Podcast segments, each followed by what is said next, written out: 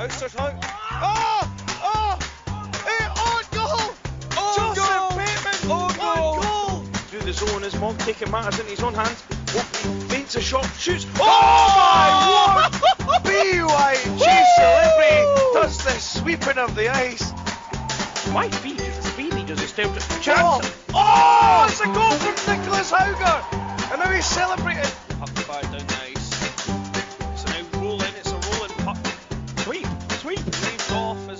Sheffield win the oh, race. Oh god, it's in the danger zone. Oh, oh.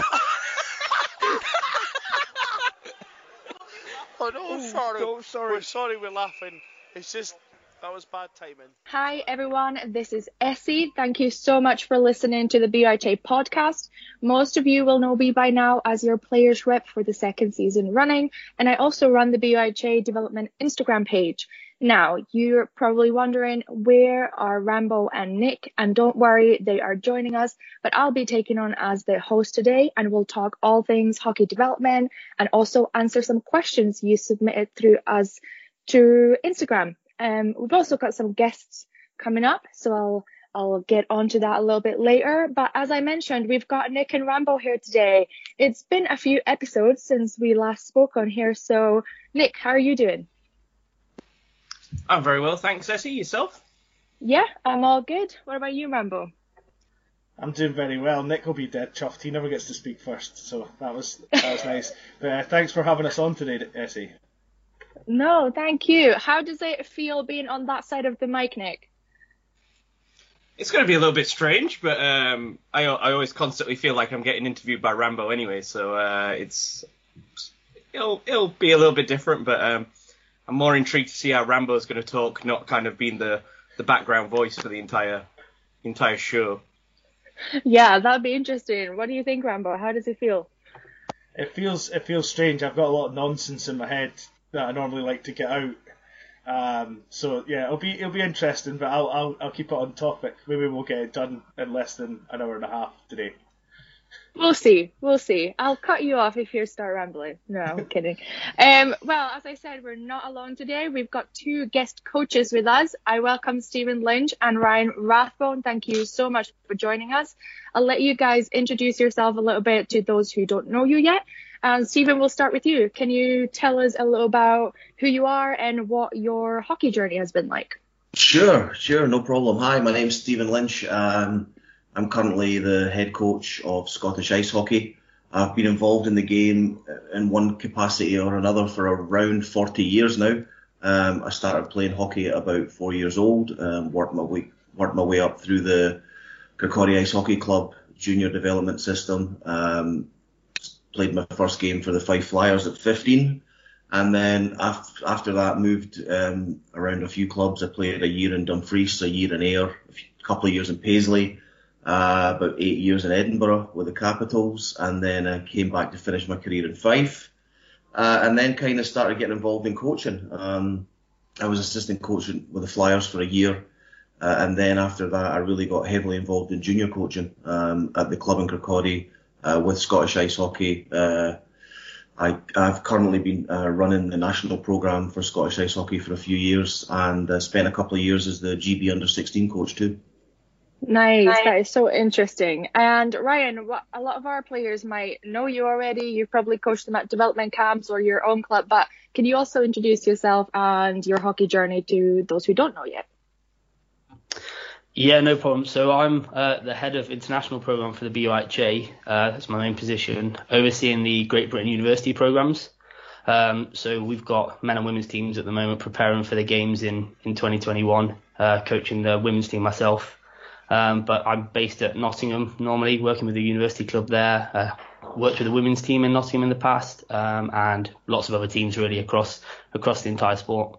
Nice. I, I'm sure a lot of our players have, have seen you on the ice at some forms. And funnily enough, I think, Ryan, you were coaching me and Nick at Viramaki before Rambo even became my coach. And now we're here chatting. So that tells a lot about how small the hockey world is.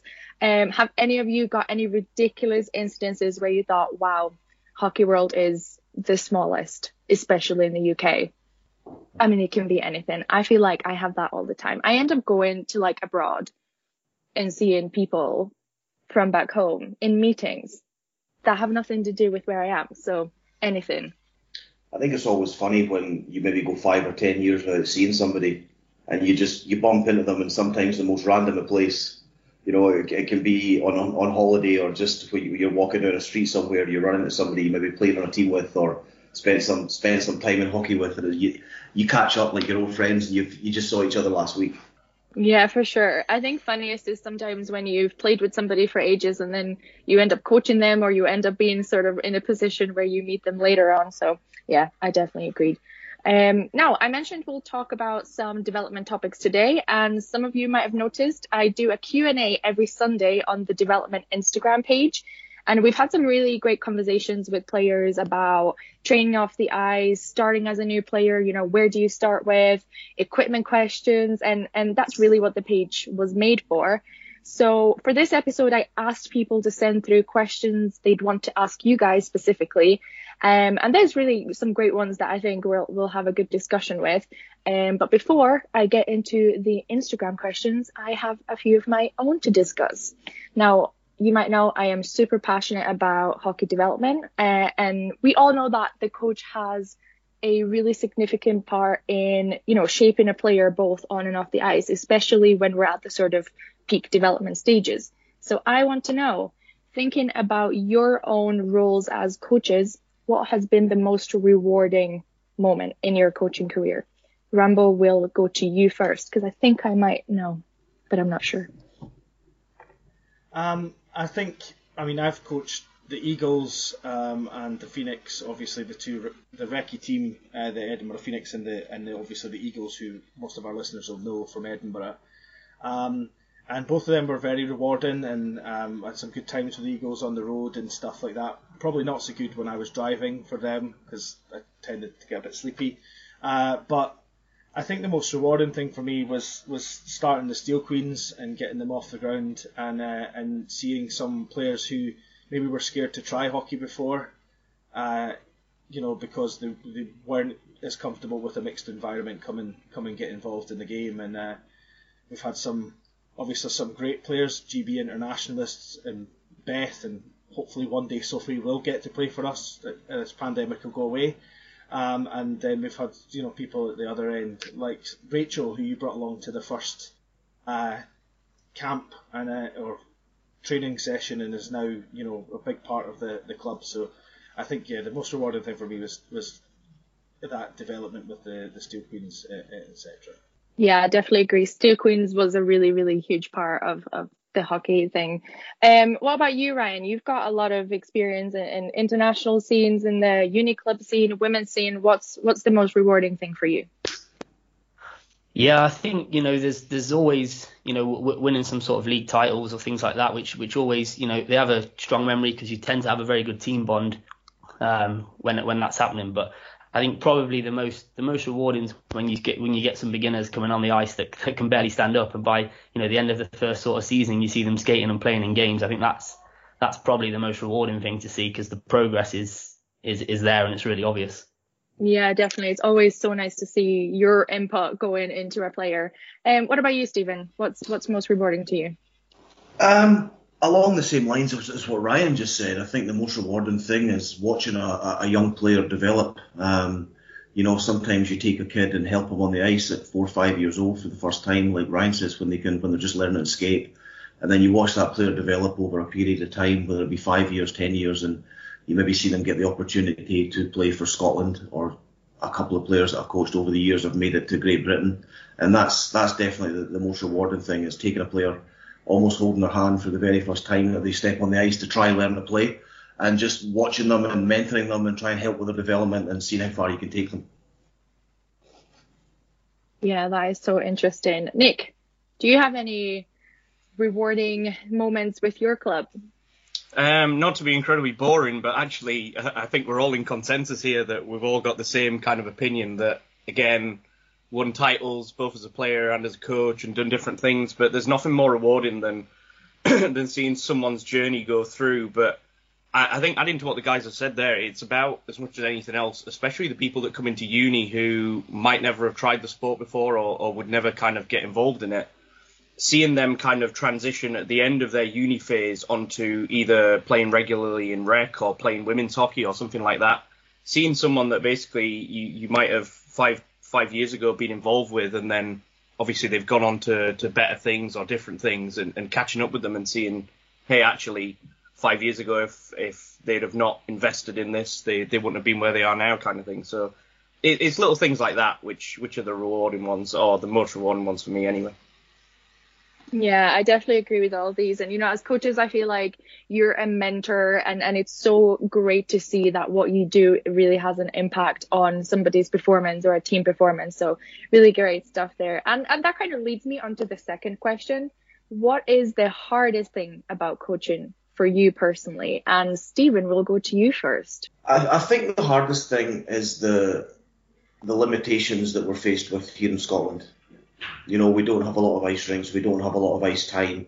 Some clubs, for instance, uh, at junior level, their players can only get on the ice once a week. Um, some clubs are luckier where their kids can get on the ice three or four times a week, you know, and that, that's given them a great chance to develop, but some clubs don't have that luxury. So that's definitely the biggest challenge is the, the, the obstacles face, that, that we're facing. Uh, and of course the biggest obstacle right now where nobody's on the ice at all. yeah, for sure. Um, what about you, Ryan? You're kind of I, I would assume Nottingham doesn't really have that much of an ice rink problem when it comes to ice time. You guys tend tend to get a lot more um, ice time, and you've got Sheffield around and stuff. So, what's hardest thing for for being a coach to you? Yeah, we, we don't have the similar issue with ice rinks and ice time. You know, we're quite lucky being being based in Nottingham. We've got two ice rinks there. Um, although I do have to admit, it's not always a always a pleasure having two ice rinks with the concerts and events that come in and take one away pretty quickly. Um, but I think you know, I think for me, probably one of the biggest the biggest sort of challenges with coaching is the is the inconsistencies across across um, like you know players turning up for training week in week out. You, you almost it's that unknown each time you get to a, to a different session of what you're going to get or who you're going to get and and all, of that sort of environment that comes with it. So you, can plan uh, you know, as much stuff as you like, but with a lot of the time with the the sort of teams that we work with, especially in university hockey, you don't know what sort of players you're going to get from one week to the next, which which then makes it a real challenge.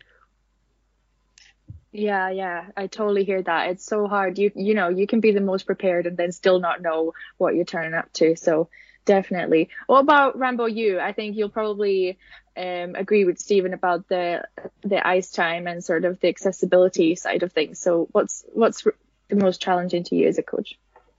Yeah, I think it's that. I think um, in Scotland certainly we're you know struggling for ice a lot. Um, we only get an, an hour a week for Steel Queens practice, which when you've got a mix of abilities, which maybe you know not every club ha- faces is, is quite difficult. So um, I think that is the biggest challenge is not having a nice time. And then I, I, would echo what Ryan says as well that sometimes the players can give you a bit of a headache where you know you set up a drill for the week or set up a practice plan for the week and you've got everybody in groups so they're learning at their own pace or whatever and then suddenly you know one of the players doesn't tell you and doesn't turn up and then you're feverishly having to try and change things around to make it work because you maybe got three on three drills and now you've got a group of five um, or whatever. So it, it, that is the the biggest challenge with being a coach, and, um, and and at uni level, I think the biggest challenge with being a coach is having to get up for work the next morning, probably as well. So uh, yeah, that's that's what I'd say. Yeah, definitely. What about you, Nick? Any any challenges or or hard things for you as a coach? I would I would really agree with what, what everybody else has said, but I would probably add another thing, which is sometimes as one of the biggest challenges I find as a coach is you every player is different, and every especially at the development level, every player learns differently and, and, and needs different things, and it's about you might have a group of ten beginners at the start of the year, and, and they're all going to learn at different paces, and they're all going to need different different teaching points and different times when you're going to have to give them more attention than than others and it's about having an adaptable message that realizing that some players learn in different ways and some players you can really push and and are really going to be kind of the guys who are going to go off and, and watch the YouTube videos and learn and turn up the next week and say, hey, I've, I've seen this, I want to do this. Or you're going to have the people who, who are literally just hanging on your every word, kind of just, I, I'm only doing exactly what you told me to do. And it's about realizing sometimes that your your message might not come across as clearly as you think it is, and, and not getting frustrated with that, and and realizing that everybody's different and everybody learns in different ways. I'd say that's probably one of the biggest the biggest challenges. Yeah, that's exactly what I was going to say. I think for me, in any sort of coaching or mentor situation, I think the hardest thing for me definitely is, you know, you're you're only one person, but you're having to adapt to, you know, 15, 20 different types of people, and and they're not going to respond the same way. And I think you see that a lot, you know, the, the different coaching styles that you have to sort of come up with for all your players, because some people, especially what Nick said, you know, want to really be pushed, but that does not work for other people. That makes them demotivated. So I think coaches have a really hard job in, you know, figuring out what type of players you have and, and what works for every player. So thanks for those. Those are really, really, really good. And, you know, we all have challenges. So it's good to hear that it's not all about the rewards, but, you know, we all have, have things to develop. And I think sometimes those challenges can, can push you as a coach to develop as well. Um, now, amongst developing players, one of my huge passions is injuries, and you've either sat through our BUIHA AGM, individual team talks, or maybe you've seen it on social media. But I basically spent my entire master's year studying injuries in the BUIHA players. Um, and I'm currently refining the final version of a player development and injury prevention guide. And what I want to know from you coaches is how do you think our sport will benefit from understanding injuries better? And, and will you as a coach do anything different with that going forward? And um, Rambo, we'll go to you first since you've kind of seen me talk about this a lot with Steel Queens and BUIHA.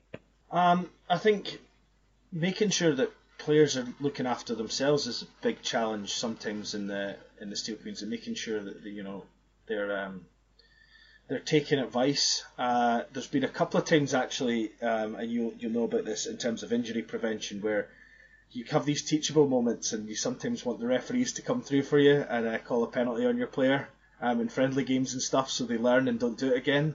And that's not quite happened. But um, I think you know making sure that players know the, the boundaries early is is important for uh, injury prevention and um, and um, if we're not sure, then referring them to you. I think Essie is the is the next best plan for me. I'll happily take them on. I won't do an hour lecture on about injuries, but I'll, I'll revert them to the right people. Um, Nick, what about you? You you had a little chat with me with your team, and, and we had really really good discussions about injuries and, and some of the concerns that players had in terms of you know our level being quite you know varied. We have people who know what they're doing and we have people who don't know what they're doing. So so how how do you think our sport will benefit from from this understanding? Massively so. I think the more that people understand it, and the more that people they they don't necessarily have to do do the research. There just has to be a le- basic level of understanding of some of the the do's and don'ts and how to how to look after yourselves, especially for for a lot of these people. They're they're involved in their studies or going to be going into the working world and realizing that actually what what they do in hockey and, and what can what they can get damaged by in hockey is is important that they have to look after themselves because there are consequences in the wider world that if you if you're starting to miss work or you're starting to miss lectures or anything like that because um, because you're getting injured or you're not giving yourself the time to recover, it's going to have a knock on effect. So it, it's about educating everybody and also I think you understand Essie as well as as well as anybody else that especially at the the entry level and, and getting people into the sport as we do at university level. It's about people understanding the the dangers of the sport, but also realizing that it's it is an incredibly safe sport to do as well if if you do it and practice good uh, good techniques, etc. And getting rid of that fear factor that everybody's done the whole oh I've seen the you go ice skate and you put your hand on the ice, someone runs across it kind of thing. Like oh it's like well that's not that's not how it works in, in everyday practice. There's there's these people's everybody's seen the Clint Malarchuk gets his throat split video, and everybody thinks that happens every other week, and real, not realizing that these are very very very rare anomalies. But yeah, the the stuff that you've been doing in terms of the concussions, etc., is is massively important because that's one of the main main problems that we face uh, at our level. Yeah, for sure. And I'm super passionate about this. So um, I think anything that we can do for our players, especially because we are, you know, an entry level, you know, association to begin, obviously we have a lot of experience too, but you know, those people will not know this stuff before. So I think it's important that coaches do take on some of that responsibility in, in educating your players and making sure that they do things, you know, the right way. Um, Ryan, what do you think? Yeah, I agree with um, what Nick and Rambo have said so far. I mean, it's, it's massively important that we can keep these players on the ice as much as possible, but but only when they're fit and healthy and they can perform their best. And I think that's that's probably the most important thing for for all coaches really to take off the back of it that you know you want your players to be performing at their best, but they're not going to do that if they're injured or if they've if they're carrying a, a problem. So it's it's massively important that we can look at injury prevention and, and keep these players on the ice. Yeah, definitely. And Stephen, you're you're coming outside the BUIHA, so I'm super interested to to see what you think, and especially you know working with kids um, can be a different type of environment in terms of injury uh, injuries and you know what you can do as a coach to make sure that your players are safe. Yeah, um, I think first off, uh, injury prevention starts with educating the kids um, from warming up level before they go on the ice.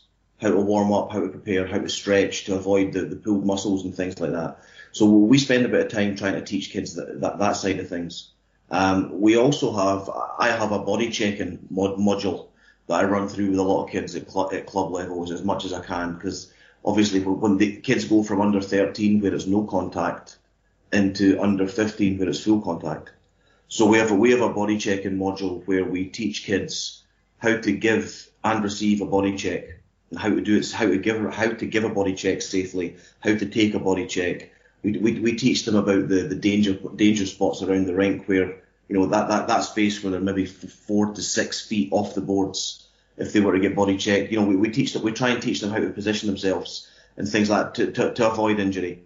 Um, of course, the sports growing and learning all the time as well. You know, concussion protocol is is such a big thing nowadays. Where if if if a player of any age is showing any sign of concussion, now you, take them out of the game straight away. Whereas back in the days when I played, I got my bell rung four or five times. and The coach just kind of said, "Come on, walk it off, son." It was carry on. So yeah, the, the, the sports sports learning all the time, but there's there's lots of things that speaking on behalf of junior hockey players there's lots of things that they can do to prepare themselves to to try and avoid injury. I mean, it's, it's a contact sport. It's a dangerous sport. It's an enclosed sport with, with, with boards and plexiglass and things like that.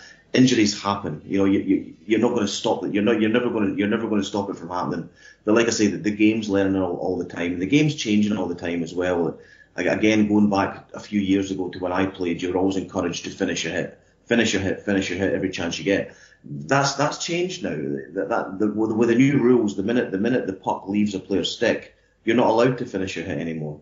And and, and co- coaches nowadays all over the world are now teaching teaching players to play the puck first, not the body. It's stick. The, the phrase is stick on puck. Get your stick on the puck now, rather than rather than try and just just look to make that body check. So the game's changing all the time for, for, for in a in a good way as far as as far as injuries go. I think it's actually really nice to hear you talk about that because I think sometimes, you know, we have players come through to our teams that haven't had that experience in, in, the juniors where they've been taught those things and they've been, you know, taught to focus on, you know, obviously this is a physical game, but there is a way to go about things. It's not about who, who you can destroy. It's not about, you know, being the most physical and stuff. So it's, it's really good to hear that, that there's, things done right in the junior system. And, and I think, you know, we've spoke a lot in the BUIHA about, especially when it comes to teaching contact and teaching check-in. And that's really why I wanted to do this project because we don't have that framework. You know, we don't have the same type of development pathways for university than people go through in juniors or, you know, when they come from abroad, they'll have a completely, you know, different type of system. And I think it's really important we we you know all acknowledge the the injury side of things and how we can you know structure our teaching better and and make sure that the players you know know that this is a, obviously a sport with risks but we can we can do what we can to make sure that we're focusing on the game. Um well thanks. This is that that's really really helpful to know and you know hear all your opinions. I'll move on to the questions we got through instagram. They are kind of staying on the same path, but we'll get stuck in. The first question that came through Instagram, this is actually quite quite heavy. What ways do you think players' skills and hockey related improvements are going to be affected because of the pandemic? Hmm. And this is assuming most of us haven't had ice time during the pandemic. Ryan, we'll go to you first. What do you think? I, I have to apologise. My internet's just cut out and I've completely missed the question. No, it's all right. I'll read it again. So this is this is this question is through Instagram.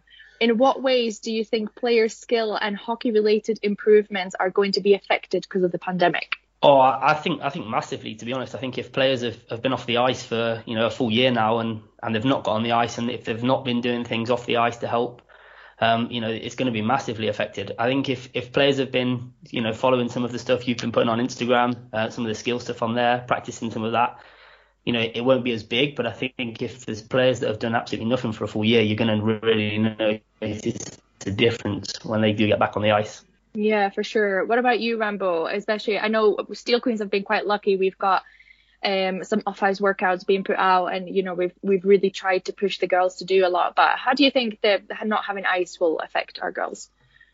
Well, I think you know the fitness stuff. You, you can motivate people so much when there's no season, um, and some of the some of the girls are really good at it, and there's some of them that you know, tell me they're doing it, and I'm not quite sure because they never appear on any of Kenny's lists or anything. But um, I, I think the fitness stuff is something you can take care of, but I think you know it's skating at the end of the day. It's a different technique from walking or running. It's it's not, and even roller skating doesn't help your ice skating greatly, in my opinion, because you know unless you've got really fancy wheels or something, it sticks. So yeah, I think the skating side of it and the and the hands, because I uh, I tried to have a really stick handle for the video I done for you, and uh, and my hands were terrible. So yeah, I think I think people are going to get rusty. Um, I think it'll be interesting to hear from from Stevie because obviously the uh, you know like it'll be different with kids because some of them are going to miss like sort of an entire year of development. At our level, I think because we're all adults and know kind of what we can focus on and what we can do at home, it might be a little bit less of an impact than perhaps it will be for, for the juniors. Yeah, definitely. Well, going on to the juniors, Stephen, what do you think? What what kind of things will you see? You know, once we eventually at some point we'll get we'll get everyone back on the ice. It, it's it's a really difficult question to answer, and to be honest, we probably won't know until kids get back on the ice. I think coaches are really going to have to assess the levels of the of the kids in Scottish ice hockey once once we do get back on the ice, whatever that may be. Um, certain kids are, are very highly motivated to be doing their own things, you know, whether it be running, biking, you know, doing stuff in their garages with some weights or, you know, and things like that. So, some kids will be very motivated to keep their fitness levels up, but other kids maybe not so much. So I, I think first and foremost, the first thing we're going to see is when, when we when we do get back on the ice is we'll, we'll see what everyone's fitness levels are, and then then we'll see what, what which kids have been working hard in the last six, nine, twelve months during lockdown, and which kids haven't. Um, the, the, the bigger picture for us right now in, in Scottish ice hockey for, at junior level is it's not necessarily worrying about what kids' skill levels are going to be once we return. It's actually trying to figure out how many kids are going to are going to leave the sport altogether. That's that that's that's that's the bigger picture for us right now. You know, Scottish hockey is not like Scottish football, whereas if Scottish football lost 100 or 200 kids, it's a pebble in the ocean. If Scottish hockey lost 100 kids, it's potentially catastrophic in the sense that some clubs might not be able to put a team in at every age group next year and, and, and things like that. So the development side of things, yeah, we'll really just have to assess that once kids get back on the ice. But like I say, there's there's there's maybe there's maybe one or two bigger concerns right now that we're trying to uh, that, that we're trying to solve. Uh, so Scottish Ice Hockey have put together a few webinars lately, um, Zoom fitness sessions and things like that. Really, just to try and keep kids motivated and to keep to keep them thinking about hockey, uh, because as you all know, at this time right now, there's no timeline as to when ice rinks are going to be able to open. So we, we could be looking at another one, three, five months of this. We, we just don't know. It's it's um yeah, there's there's a lot to consider um as far as as far as getting back on the ice. Yeah, that is actually really interesting to hear. You know, I think a lot of people don't realize that that this whole situation can really make players quit and and you know, we can lose players and and to other bigger hockey countries it's you know, it's not as big of a deal losing those 100 players. And I think, you know, especially with Scottish hockey, that's really important that you guys try and get those players back on and make sure that kids still want to play and still have us somewhere to play. You know, it's not granted either that we we have those places to play. We're you know we're not as lucky with with the rinks and stuff. So that's Yeah, really interesting to hear. there's there's there's so many other factors to consider as well. I mean, look at some ice rinks have been shut since last March, and it could be another three or four months till they open. Yet you could be looking at 18 months. Think how much a 13 or 14 year old kid can grow at 18 months, and they they might be looking at needing a complete new a complete new set of equipment from skates right right up to helmet. Now that that can be a thousand pounds. No, you, you might you might have some parents that say, sorry, can't afford that well, you're going to have to maybe think about trying something else. Or so yeah, there's there's lots of factors that, that that's that's, Yeah. that's that's giving cause for concern right now. Yeah, I definitely think that the uh, effects of the pandemic in hockey will go beyond just the, the skill level and, and development side for for sure. Um, what about you, Nick? How do how do you think you'll see in you know your university club um, the the pandemic playing out really? Yeah, I, I I completely agree with everything that's been said there, and I, I think Stevens made the made great points about how this is going to affect the junior level. I think we're all intrigued from a personal point of view how how the university side of things is going to is going to work out because obviously you look at there's a lot of people who are now currently obviously not at university either distance learning uh, and the etc like that which how long is that going to continue for? Are some universities going to be more for that in the future than they have been before? You you then look at not only from a, a UK perspective. Obviously, we're we're very fortunate in the university sector that we have some fantastic imports and fantastic foreign students who come and come and join and, and not only improve the standard of our, our game and the and the quality of our teams, but also the quality of our players by training with them and and giving the experience and knowledge that, that comes from that. And it's whether or not they're going to be as free and as accessible to to come to the UK anymore, and whether or not they're going to want to. Like we, so going back to Northumbria as an example, we had three really keen and very good skilled Czech students at the start of this season in, in 2020 in uh, in September October when we were allowed on the ice who they're they're all now back home and all potentially looking at different options of maybe not even returning to the UK to complete studies and and doing something else. So it will be a big loss from uh, from that point of view that we're going to lose maybe not only generations of, of, of UK players and, and the impact that that's going to have down the line, but also um,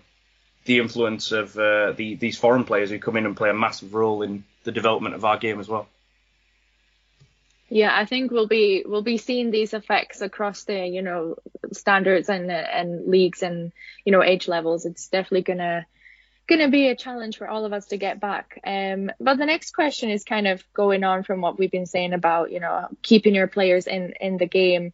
Um, somebody has asked, how do you as a coach motivate your players to keep active and practicing skills when it's hard to even keep yourself motivated at these times? Um, Rambo, I'll go to you first. Um, that's something that I do struggle with. Um, I do put posts out things to, to the team, obviously asking them to to join Kenny's classes. I've been trying to do some of my own uh, fitness stuff. Managed to run the equivalent of a marathon over about ten days, but still managed to do it um, in January. So I'm trying to kind of keep myself active, so you know girls can see that I'm I'm keeping myself active as well. Uh, Kenny is doing a great job because he's loud and he's sort of fearless and quite enjoys being loud and fearless and, and not really caring about embarrassing himself. So he's getting out there and doing all these fitness classes for us, which helps a lot. Um, so I think it, it, it can't just be one coach saying, please keep doing this, please keep doing this. I think it does take the sort of the village pro- approach where you need, you know, a few coaches, your your leadership group to, to, to step up and motivate your, your players as well. Yeah, it's definitely good. I think for Steel Queens, we're really lucky to have Kenny, who's sort of so motivated himself as well. It's kind of easy. I think it comes naturally to him to motivate all of us as well. So it's really great. Um, Ryan, what about you? How how do you you know keep yourself motivated and then then put that motivation onto your players?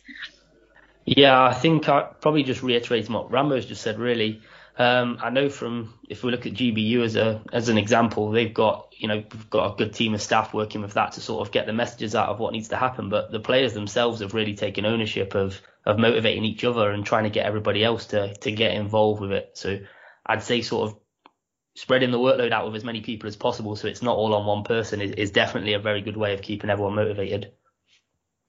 Yeah, and it's always great when the motivation comes straight from the player. So you know mm. that they're the ones sort of leading the motivation. It's always the best way because that way they're they're involved because they want to be there. So and I've seen that the GBU girls, for example, have put up an Instagram page, and I think that's such a great way for them to you know keep each other accountable and motivated and stuff like that. So that's really really good. Nick, how do you keep your players motivated? Uh, again, uh, very much what the other guys have said. It is difficult to keep yourself motivated and, and, and try and do it that way, but it, it does, as Rambo said, it does take a village. It does take the key members of the team and the club all kind of keeping each other in check, if you know what I mean, in terms of making sure we're all being responsible for each other. And I think the other thing from a from a university point of view is it might not be as big a challenge now that a lot of them are now back home, but certainly for the first half of the season that we had was we there's a lot of students who've come come away to university who then suddenly were having to self isolate or suddenly kind of felt abandoned and, and couldn't even be part of the team and, and be physically with the team if you know what I mean. It was a it was a mental health challenge as much as anything else, probably being the biggest factor which um, which needed to be done. But we we've been fortunate and it, it takes sometimes it's it's about stepping away from hockey as well and realizing that it's it's a social group for people and it's a friendship group and um, whether that might be a quiz or something totally non-hockey related or whatever it might be. I know uh, some of the Kings have been doing watch-along parties for different things and, and bits and pieces like that, which it's it's all important and it builds on what Ryan was saying previously about teamwork and camaraderie and the rest of it, and it just builds a bond and it's the bonds like that which are going to bring people back to the rink together in terms of, oh, hey, actually, I'm thinking of walking away from this. Well, actually, no, sorry, my my two best friends do this as well. I want to go spend time with them. It, it's going to be important. So it is difficult to motivate, but it, you you have to try and do what you can where you can, and it's it's great with what you've done with the development page, and obviously, I'm sure the other guys in this have, have had people who may have approached them during the pandemic and asked them questions as to what they could be doing or, or what works for what what they can be trying to do. And and it and it's big. It's it, it is big but it's very very difficult.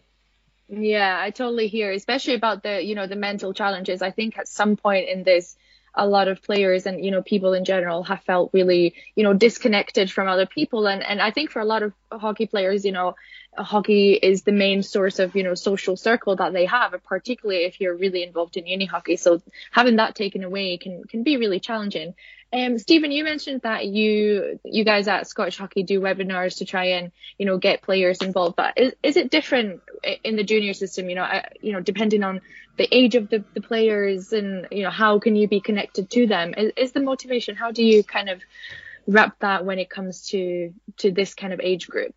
I think uh, I think motivation is something that comes from within. I think it can be very difficult to put motivation into somebody sometimes uh, especially where we are right now, where there's not even a timeline as to when you know people can't even see light at the end of the tunnel. We're also dealing with young hockey players where if their parents aren't motivated to push their kids on, it's going to make the kids less motivated. Um, so that, that's one of the challenge. That's that's one of the biggest challenges we find. It's sometimes it's the motivation of the parents as well that that, that has a big effect on, on the child. Um, so what we're doing with Scottish ice hockey is we're trying to keep kids engaged in the game as much as we can. We, we've reached we've reached out to elite league players, elite league coaches, you know, people that we've worked with in Scottish ice hockey before. And the fan, the, the great thing about it is everybody's willing to help because everybody's everybody's understanding of the situation we're in. So we've we've had elite league players come and do question and answer sessions. We actually had three elite league players on for a webinar last night. Um, we've also introduced some coaches um, to talk to talk to players. Uh, growth mindset. Well, a growth mindset expert uh, came on last Saturday to give the kids a little motivational talk about how the, how important a part the mind plays in in times in times like these to to, to, to stay motivated. Um, and we're doing we're yeah Zoom Zoom classes as well for for fitness to keep just to keep kids thinking about hockey basically. But but yeah, the motivation thing's difficult because you can't even get your teams, coaches can't even get their teams together right now. Obviously, even in a park to do to do to do a workout or a fitness session. Whereas when when you've got them face to face, you can maybe motivate them a lot better than you can via a camera, the way everybody has to do it right now. You know. Yeah, definitely. There's a lot of, I think, motivation, like you said, definitely comes from within. But I think you're dealing with, you know, even a more difficult situation where you have to have the parents sort of involved. You know, they have to allow the kids to be involved. And it's not like our uni players where, you know, they can pick up an Instagram necessarily and, and you know, th- find these things. And always depends on what group of people we're dealing with. But really great answers. I think, you know, we can all do so much and the players also have to keep their motivation. But of course, it's it's really really hard. Um, the next question was, what should teams focus on after we get back on the ice? Is it skill, fitness, or something else? And I think we kind of touched base this, on this a little bit. Uh, Stephen, you mentioned we have to sort of really see where players are. But but if you had to give this person who asked some pointers um, on what teams should focus on, um, what would they be? And and Ryan, we'll go to you first. I think it's always got to be skill development to start with. I think these players are coming back after a little while. I think, um, you know, you it's almost like a preseason, isn't it? That you know you've got to get some conditioning in there. You've got to get that skill development done uh, and get those players almost ready and phase back in. I think, you know, it's it's no good coming straight in and running some systems and, and tactics and stuff like that with these players when they're they've been off the ice for a year. You know, you've you've really got to phase them back into it and make sure that they're they're ready to be doing that sort of level of competition. Yeah, for sure. I think that'll be a really big thing. Not, you know, being so excited that you're playing again that you forget, you know, we have a whole year behind us that we didn't get to build on those skills to focus on the tactics and stuff. Um, Nick, what about you? What do you think, you know, Northumbria will focus on when they get back? Uh, exactly what Ryan just said there, reminding people that when they step back on the ice, as excited as they're going to be, they're not going to be able to play at 100 miles an hour. They're not going to be up to 100%. They're not going to have their hands and feet and coordination and everything in time. It's about one, not only managing the frustration that comes with that for, for some of these players who might have played a year or might have played 10 years. It's going to be similar challenges for everybody. But also reminding them from an injury point of view, your, your body's going to be doing things that it hasn't done in a long time. You can't suddenly be sprinting up and down the ice at full speed and, and stopping and turning in the same way that you used to. You've got to, you've got to gradually build up to where you want to be. So what Ryan said with the skill development is so important as a coach that you've got to coach responsibly. That hey, we're not going out there first session and, and doing suicides for the fun of it kind of thing. We it, people aren't at that level to have the fitness to be able to to do these things or or do some of the the more normal things that you might do as a coach, if you know what I mean. Yeah, I totally hear you. We got one ice time during lockdown. Well, after the sort of most, you know, hardest lockdown ended, we get got one ice time, and I remember going on, and I was so excited just about the fact that we got to play, and I realized I actually can't even skate a lap without being tired. So all my dreams of actually playing a game just went straight down. So yeah, totally, totally agree with all of those points. Um, Stephen, how do you think you'll manage this with the juniors? You know, you'll probably have all these kids coming on being so excited to play again. Um, where will you start, apart from you know, obviously assessing them? Well, we, we got to experience that a little bit back in September, where we, we got we managed to get the majority of junior hockey up and running for that three month period before Christmas. There, um, I, I think it was actually kind of funny his kids had been maybe six months without being on the ice in that first practice when you went on the ice with them. Yeah, a lot of them had forgotten how to do a lot of the simple things. Um, so there, there's definitely an element of taking things back to basics for two or three practices, just to let them get just to just to get them accustomed to being, being back on the ice and moving their feet and holding a stick and handling a puck. Um, fitness is obviously going to have to play be a be a big key thing as well. Once once they get the the comfortability of being being back on the ice a couple of times as well. And I, I think the other key thing, and this this this isn't just for junior players, it's senior players, rec players, people of all ages. I think once we do get back on the ice, you've got to let everybody have a little bit of fun for the first two or three sessions because it's been a long, long time since some. We, have got kids right now that haven't been on the ice in a year, um, and that's a hell of a long time. I think you've really got to let them have, have that that little bit of fun in the first couple of sessions, blow off a little bit of steam and let them enjoy themselves again. And like I say, that that's the same for a, a six year old or a, or a 50 year old rec player. You, you know, you, you, we've got to we've got to introduce that bit of fun in the first the first couple of sessions, I think.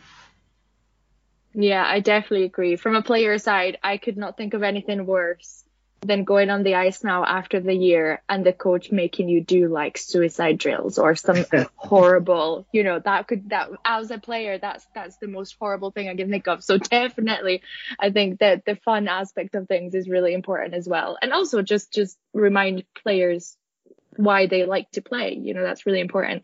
Um, Rambo, how do you think you'll you'll manage when when we go back? Where where do you think we'll start?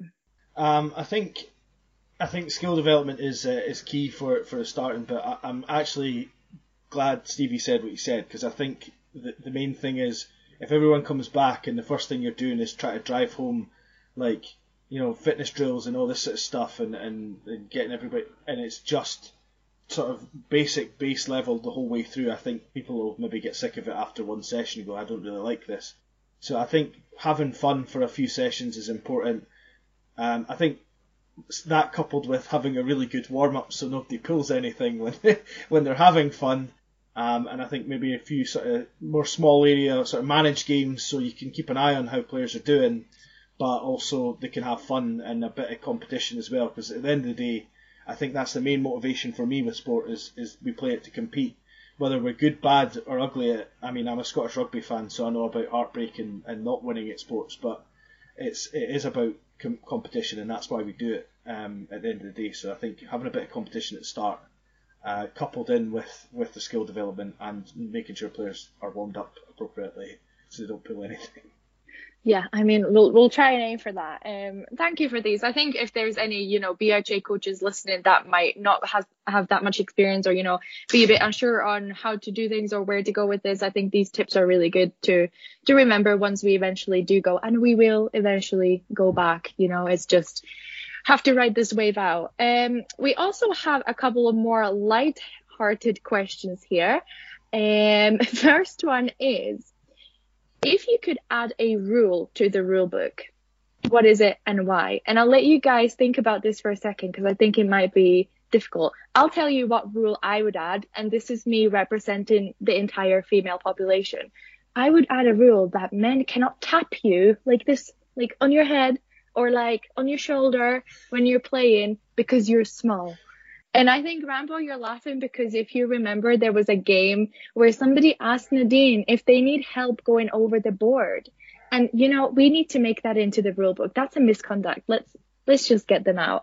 Um, so Rambo, would you add anything to the rule book, uh, being a referee and all? Uh, first and foremost, um, I actually would have given that guy a misconduct because he came dangerously close to grabbing Nadine's bum as well when he was trying to pretend to lift her over the boards. Um, but I guess adding a rule and why, I would, I would maybe add by um, subtraction. I would take the puck over the glass rule and change it where you can't change your players, and um, rather than having a penalty for it, because I think it's one of the saddest plays where it, where it's a clear like the puck's rolling and a guy's flicked it over the barrier trying to just get out of the zone. Uh, it, it to me is quite a annoying rule. So I would I would probably take that out of the rule book and change it to be in the same rule as icing, where you you're penalised by going in your own zone. You can't change players. There. That's completely fair. Nick, would you add anything to the rule book, and why would you do it? I, I think the puck over the glass thing that Rambo's just talked about there is is incredibly good point. Whether or not it needs to be changed, that I, I agree with the icing type thing that you can't change your players, and maybe there needs to be some type of a warning given.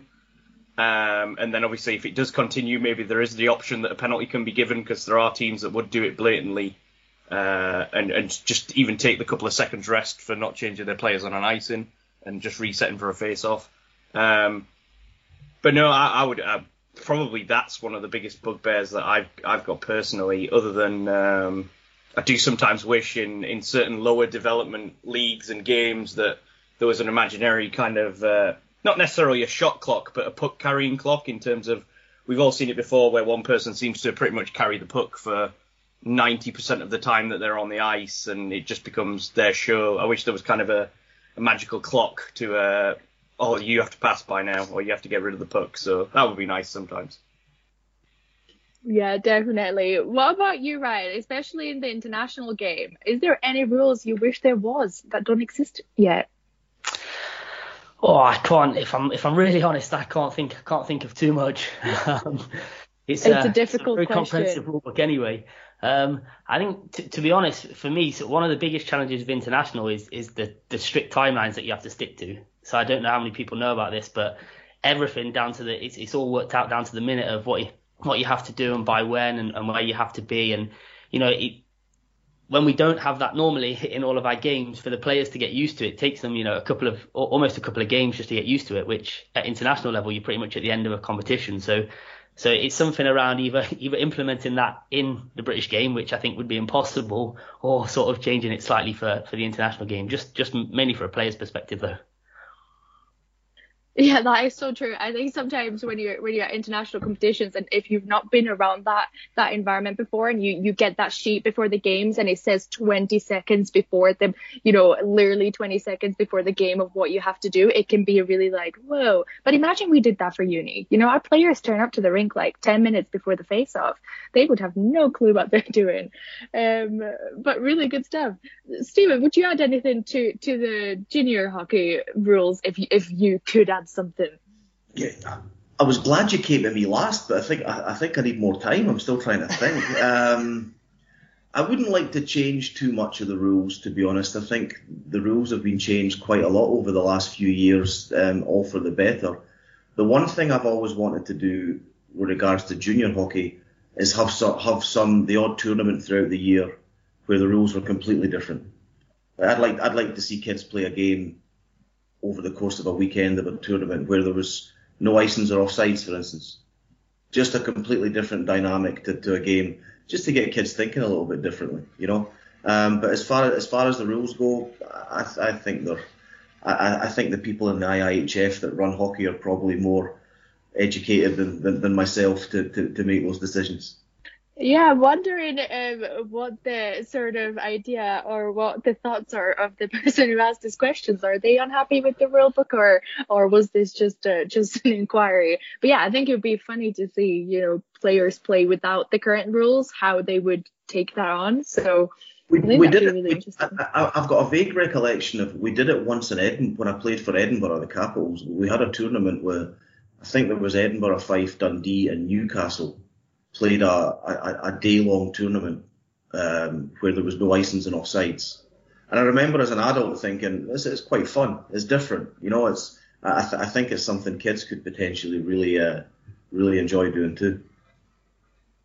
For sure. Rambo, you have some, some question or, or um, comment? Yeah, I, I haven't had time to think about this a little bit more. Um, as a referee who's done SNL games and, and NIHL games, um, I would I would get rid of the um, imports only allowed one on the ice rule because I think, quite frankly, as a from a referee's perspective, it's just another thing to think about when we've already all agreed that the rulebook's pretty comprehensive anyway. I see the the the, the reasons behind it in some respects because you don't want to just hot shot one line where they're just dominant and then you have your sort of second line holding on for dear life. But as a ref, from a referee's perspective, it's something I would I would be quite happy to get rid of. Um, there's also a question that came through as for the host, and it says, "Would you rather fight one Chara-sized duck or ten duck-sized Charas?" And it, most of you listening will know Chara is like two meters tall, if not over, and like must be over a hundred kilograms. So, okay, let's see. Anything the size of Chara, I think I just lose. I have no chance. Absolutely. So I think the duck's out the picture. But then I think I'm taking a death wish, taking anything that has the name Chara in it. But I have to take the 10 duck sized Charas because maybe I'll have the, the, the, you know, size to my advantage, but who knows? I don't know. That, I don't fight either, so maybe I'll just it's it's a death wish, for wish, you know, whichever I choose. But anyway, uh, we've got one more sort of lighthearted question for you all. And it is this is also definitely someone's asked this because they know I'm from Finland. Clear the debate. Finland and Sweden are playing. Who do you cheer for? I'm not going to answer this yet. I'll go straight to Ryan. Oh, I feel I can only say Finland, really, can't I, if, if you're asking the question? I feel it'd be controversial to say anything else. No, no, go go with what you think. I was I was going to say I, I, probably would cheer for Finland. To be fair, uh, I've been there more than I've been to been to Sweden, so I'll go off that back in anyway. That, that's a good answer, Nick. What do you think? You've also been to Finland a few times. I, I was about to say, like, uh, is is my passport going to get revoked at the border if I don't say Finland to this question for the next time we want to go to Vierumäki? So. Uh, no, I, I would go with the Finns. They've, they've always got the uh, the plucky underdog kind of uh, kind of style. I'll go with that. What about you, Stephen? I don't know if you follow um, the Scandinavian hockey scene much, but this is, uh, for me, a huge debate. But go with what you think. I'd probably say Finland, purely purely just because I spent a week in Vierumäki myself a few years ago. So that that, that probably just like swings it for me. Good answer, Rambo. Only one right answer, but go ahead. Um, yeah, I mean, I, I think without being boring, I probably support Finland as well um, as the uh, as the underdogs. And if you're talking women's world championship, I probably support Finland on the basis that they were robbed at the uh, the world championships they got to the final in. So um, yeah, I would I would I would back Finland. Um, also, I think you know Räty is one of my favourite goalies that I've ever watched and stuff as well. So yeah, probably probably back them. But if you were asking me Switzerland versus Finland, you know my answer to that would definitely be Switzerland. So we'll just leave it at that. Yeah, and it'll be because of Florence Schelling. So we'll, we'll just leave it at that. Um, whoever asked that question was clearly trying to turn against me, but as you can see, our whole panel is for Finland. So, you know, just just let's leave it that at that. Now to wrap things off, we've got one last questions, and it's you know pretty serious one. What would you like to tell players and coaches out there right now who might need some extra motivation to keep looking forward to returning on the ice. Nick, we will start with you. Nick's never ready. I really wish you'd done started with me. Um, I, I, I, think it's, it's what you said earlier, Essie. Hockey will return. You've just got to indefinitely plan for whenever that's going to be. There will be players, there will be ice, there will be hockey played again. Don't know when it's going to be, but you've just got to be ready for whenever that moment turns up.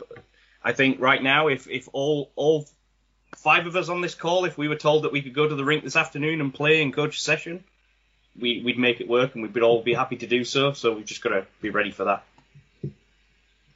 Yeah, for sure. Stephen, what do you think? What would you tell these players and coaches out there?